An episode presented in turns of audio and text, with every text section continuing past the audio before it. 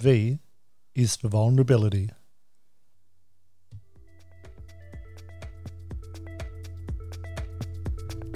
Hi, I'm Beck from Be Free Emotional Fitness Training, and I support women and girls to become emotionally stronger.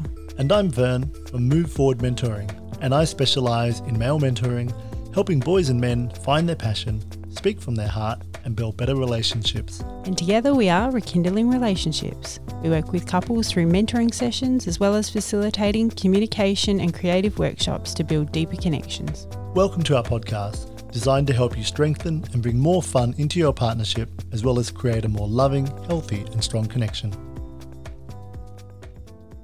Hi, everyone, and welcome to our podcast today. Today, we're going to talk about vulnerability. Why do we need to be vulnerable? Why is it important? And how do we be vulnerable in a relationship? Yeah, it's a really hard thing sometimes to be vulnerable, especially if it's not something we used to or we grew up with. That opportunity to really bare our souls to each other and feel like you're safe, that you're going to be okay. And there is a stigma that being vulnerable is a it shows a sign of weakness. Yeah, yeah, that that is probably our societal view of vulnerability, which is a bit sad really because we know that when we are vulnerable together, when we can really allow ourselves to say what we need to say and talk about the things which are really hard, we actually get to deal with them and process them and move forward. We're not sort of stuck in that space of, ooh, I don't want to say that thing because, you know, I could get hurt or they could get hurt or. It helps your relationship go deeper. So, how do you be vulnerable in the space? It's not easy. It's not an easy thing to do. I think that the more you trust the space and the safer you feel, and the more you do it, the easier it becomes. Personally, I think that taking time out, obviously, to have time together to discuss those deeper things is very important. So, what do you need to be able to be vulnerable in the space? Well, I think, kind of like I was mentioning briefly before, you need to feel safe in the space to be able to open up and be vulnerable. So, feeling safe in the space is your partner being able to hold the space without getting upset at you being vulnerable. So, you knowing that you can say something and they're not going to all of a sudden get anxious about it or get upset or, or overreact. overreact or try and stop you from feeling your experience. You're trying to express your vulnerability and being vulnerable by really expressing how you're feeling in that moment. Yeah. And you want your partner to be able to sit there and just take it and listen to it and allow you to be that rather than feel like they have to suddenly jump in to fix it or they have to feel hurt by it or it's a personal attack or anything like that. That's right. Yeah. What about you? What do you need to feel safe? One thing I find in men's circles is the opportunity to be vulnerable amongst men is quite a unique experience for men. We definitely do not grow up in school feeling that it is okay to show vulnerability because vulnerability is a weakness and then you feel unsafe. Yeah, that's not the norm, is it? Not the norm at all. One of the most beautiful things for me as I've got older and stepped into men's work is stepping into a space where I'm able to be vulnerable in front of other men and it's okay. I can s- express how I feel, and no one there is going to tell me that I'm wrong or try and fix it for me. They're just going to let me feel that.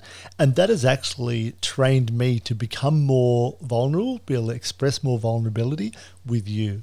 I'm able to do that better because I've had a bit of practice with it. Yeah, beautiful. Starting off, actually being vulnerable with your partner, I reckon can be hard you know, I'm just going to speak as a man, it can be hard for men because we're supposed to have our shit together. We're supposed to be, yep, we got it, no problems at all. And showing vulnerability, showing what we think is a weakness, can, you know, for your partners, some partners might be like, oh, this is beautiful. I've been so wanting you to open up. I think most women want that, but I think maybe partners might be a little bit, ooh, oh, I'm not ready for this. I'm not, I'm not used to this. So it might have to happen slowly mm. to be able to express that. There needs to be a conversation beforehand. It needs to be like, right, I've got this thing I want to talk to you about. I'm feeling uncomfortable about it because it's not the way I normally am. But what I really want is for you to be able to sit there and listen to me and hear me, but not get upset by it. Don't take this on board. Don't think I'm trying to attack you. I want you just to listen.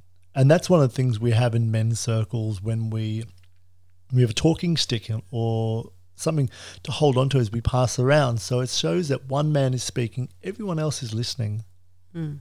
And that's really important for me. I think I feel safe in a space talking to you because I know that you won't go on the offensive or the defensive. You'll actually sit and listen.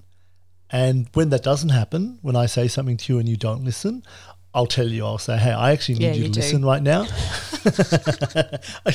stop, stop trying to tell me you what I feel. me up on that, Yeah. which is really important. I think that point there. I think we naturally want to fix, and that's not what people always want to hear back. They just want to be heard, and that's a really important point. I think, isn't it? And making that clear beforehand, saying, "I actually don't want you to fix this. I just want you to hear me out," is really important. Setting those intentions Yeah, so then the other person knows because the other person might be actually mean well, trying to fix it. Yeah, oh, because because you know when Yeah. we love our partners and we don't want them to feel that way. When someone expresses a vulnerability to us, it's generally this is something which is happening inside their heart, and it's hard to share that stuff. Mm.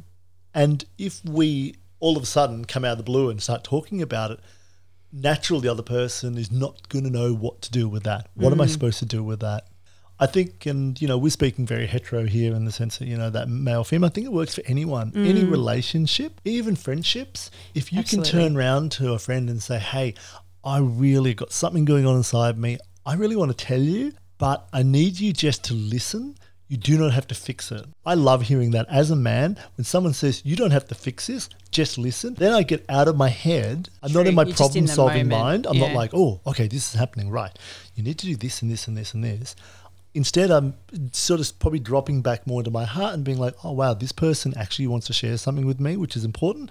So I'll just sit and I'll listen. Mm. But it's really important. If someone's being vulnerable with you, you need to be present. You mm. can't be off thinking about your own stuff. You can't be on your phone. You can't be distracted. You have to actually show up because that's how that person showing their vulnerability has an opportunity to heal whatever wounds those comes from as well as feel safe. And it's very freeing for the person, as hard as it is at, in the moment to be vulnerable, it is very freeing for them to be able to speak their truth and get it off their chest. You know, there might not be a problem solved, whatever it is. No, I don't doesn't know what have to pro- you know. doesn't It doesn't, but we it. don't have to. Yeah, that's not the point, is Yeah. it? The point is about holding space, letting the person speak their truth, and letting them feel safe about doing that. Hmm. And there's such strength in vulnerability. I really feel that when you have the opportunity to be held emotionally by your partner when you are vulnerable, that actually builds trust in the relationships and connection. It also makes you feel stronger inside because you realize that, you know, the emotions you're feeling or what's coming up for you, it's not weird, it's not unnatural, it's a normal thing. The other person will get it. Mm. In that sharing, there is a, a sense of humanity and connection. Mm. I really see that with men's circles. It's quite beautiful. A group of men sitting around sharing stuff which they might not have talked to anyone about, mm. but in that sharing, other men are listening, going And holding "Oh," space. and holding space. Other men are listening, That's- going like, "Wow, I actually know exactly how you feel." I know how that feels. I'm not alone in feeling that because other people feel that. And we don't realize it sometimes that what goes on in our heads and in our hearts is a natural human condition. We all feel the same. That's a beautiful thing, the men's circles. The other thing I was going to ask you is sometimes when the person's being vulnerable and they are actually upset, like they're crying, does the other person want to be held or hugged? Or do they just want to sit in it and you observe them? That sometimes I find tricky to read. And that's why sometimes I think I'll ask you, like, can I give you a hug after a little while? Because I don't want to take away from you being in the moment of being vulnerable and feel like I'm trying to heal it, you know. So sometimes I find that tricky as to whether people need comfort. It's asking the person, what would your opinion be on that? And, and obviously it's very different in men's circles because you let you just observe, don't you? You just like let them sit in it Mm. And that's and one don't of our say guidelines. a word. Yeah, and that's one of your guidelines. But it could be quite different in a, a relationship with your partner. So what would your advice be on that? I think you're right. We do want different things. Like if we have a conversation, the two of us, probably more like, I actually need a hug right now. I need to be held. If I'm talking about something, I don't want to be hugged. I actually just want to get it out. When I get hugged, all of a sudden, it's like I'm being nurtured and I don't want to be nurtured in that mm. space. Maybe later on, mm. but not in that moment. That is actually understanding yourself a bit better and knowing what you want and being able to speak that as well in saying, hey, I want to express something to you. And it's pretty emotional, but right now I don't want to be I don't want to be hugged or touched. I just want to be heard and maybe later on. And that's it. And I think that's asking and that's something which we do with each other and we say, What do you need right now? Mm. If you need a hug, you say, oh, I actually need a hug. If I say, Oh, I need some space, then that's what I need. And it's being okay with that Yeah, just communicating it.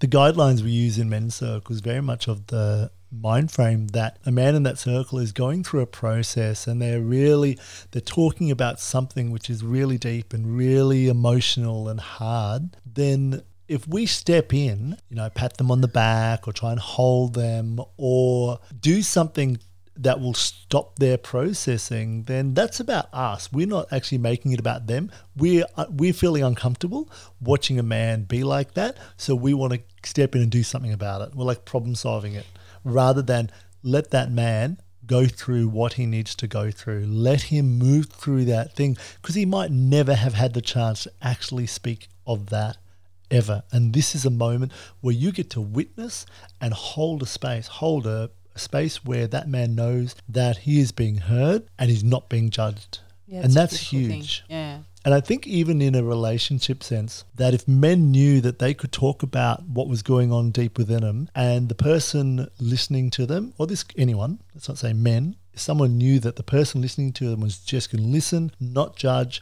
not try and fix it, just be there to hear them, then we might be more likely to be vulnerable, to actually feel like we can do that. I think that was a really good point about being okay with the other person being emotional and crying. And sometimes, as a society in general, we're quite uncomfortable with men crying. We see women cry and we're like, oh, you know, we can be a bit emotional. but men, it's harder to see. And so I think you have to be comfortable with observing someone be emotional and be okay with emotion, which is not generally what we've been raised to. No, we haven't been socialized like that at all. Mm. And I think, you know, something you mentioned to me before, even with young boys, how we're less likely to be hugging them as they get a bit older. Mm. It seems like about grade four, grade five, we adopt more of a hands off approach and we do less of the, the cuddling and nurturing, which I do think they still need.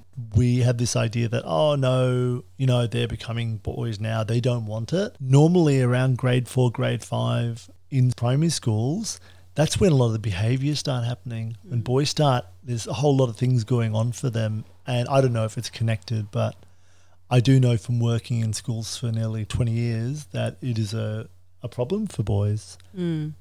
maybe there is that need for boys to actually learn how to be vulnerable with each other. Yeah, it's interesting because I tend to think I've become quite okay, obviously, with seeing people be emotional and letting them be emotional and sitting in whatever emotion that is. But the other day, my 13 year old boy cried, and I haven't seen him cry for ages. And I was actually a little bit uncomfortable. I wasn't uncomfortable, I was like a bit pained by it. I was like, oh my God. Whereas, like, our Oh, 13 year old girl girls cry all the cries time. weekly, you know, so that, and I don't, So used to her that crying. doesn't you know um, that doesn't really affect me like that but seeing you know our boy do it i was like oh i was a little bit taken back Yeah. Mm. If we see a man crying, probably don't know what to do with that Mm. as a society. Isn't that a shame? it's a shame yeah it's a shame because it's an emotion and we all need to be okay. We all have the same emotions. And we need to be able to We express to, them. yeah otherwise that causes so many problems suppressing them. There's interesting uh, research done about the man box, and the man box is the box that men socialize to put themselves into, which stops them from actually showing emotions other than anger Mm. or you know the the they're allowed to show the masculine emotions of anger, but not the, The tough what- ones. The tough ones, rather than what they might, we might see as the feminine emotions of sadness and vulnerability. Mm. And because they sit in that space, and it, it, it means that they were really locked into one way of doing things, and that actually creates future difficulties for those boys in expressing themselves as men. And a lot of mental health problems and things. Yeah. Okay, so this week, as a bit of homework for everybody, Oh, we love homework. I want you to spend half an hour and really take that time out to sit with your partner and speak your truth. There's always something there that needs to be aired. in that airing is the setting up beforehand and saying, hey, we're going to sit down for half an hour and I need to talk about, just want to get some stuff off my chest. I'd love for you to do it as well. What I would need is for you just to listen, not get upset. I might want you to hold my hand while I talk to you, or I might want space, or whatever is right for you. Think about what you need before you have that conversation and set it up so that you're really setting the conversation up for success. And holding space is intently listening, not talking. So let them talk. Don't try and fix. yeah, so that means that you actually, when you're present in a conversation, you're not thinking about what that person's saying and trying to work out what you're going to say. You're all you're doing is sitting there and giving them all your attention. And there is a real beauty in being able to do that. And the people can notice when you are, when you're really present with them. Yeah, beautiful. So we want you to work on that this week. So thanks very much for listening. Hope you join us again next time for W is for withdrawal. Thanks for listening. Please subscribe and follow us. and check out our website at rekindlingrelationships.com. Bye for now. See ya.